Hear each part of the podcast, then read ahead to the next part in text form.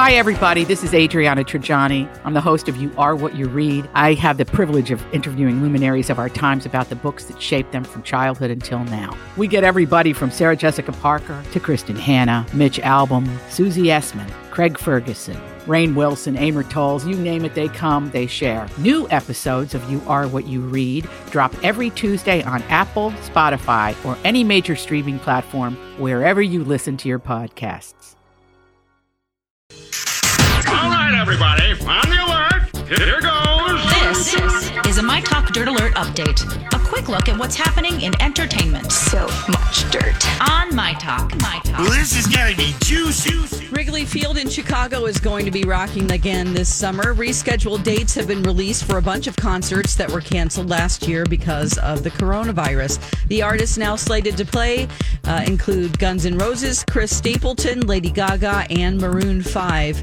And then there's a tour with Green Day, Fall Out Boy, and Weezer that's also been rescheduled for August. Def Leppard and Motley Crue will be at Wrigley in August as well. Uh, Pepe Le Pew has been the subject of controversy as an op ed was written in the New York Times earlier this month, calling out the skunk for glorifying rape culture due to the constant pursuit of his love interest in the cartoons. It's being said the article led to the cancellation of the Looney Tunes character from upcoming movie and television projects, including the Spa- Space Jam 2 release. Now, fans of Pepe are banding together with change.org petitions calling for the reinstatement of the character, and one has garnered over a thousand signatures with a goal of 1,500.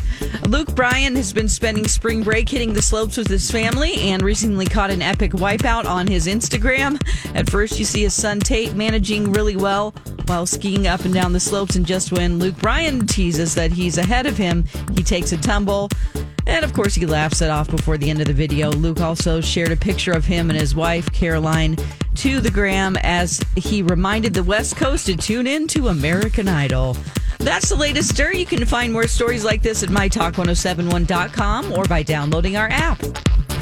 That was a good update, Don. Dirt Alert updates at the top of every hour. Plus, get extended Dirt Alerts at 820, 1220, and 520. Meet me back here in an hour.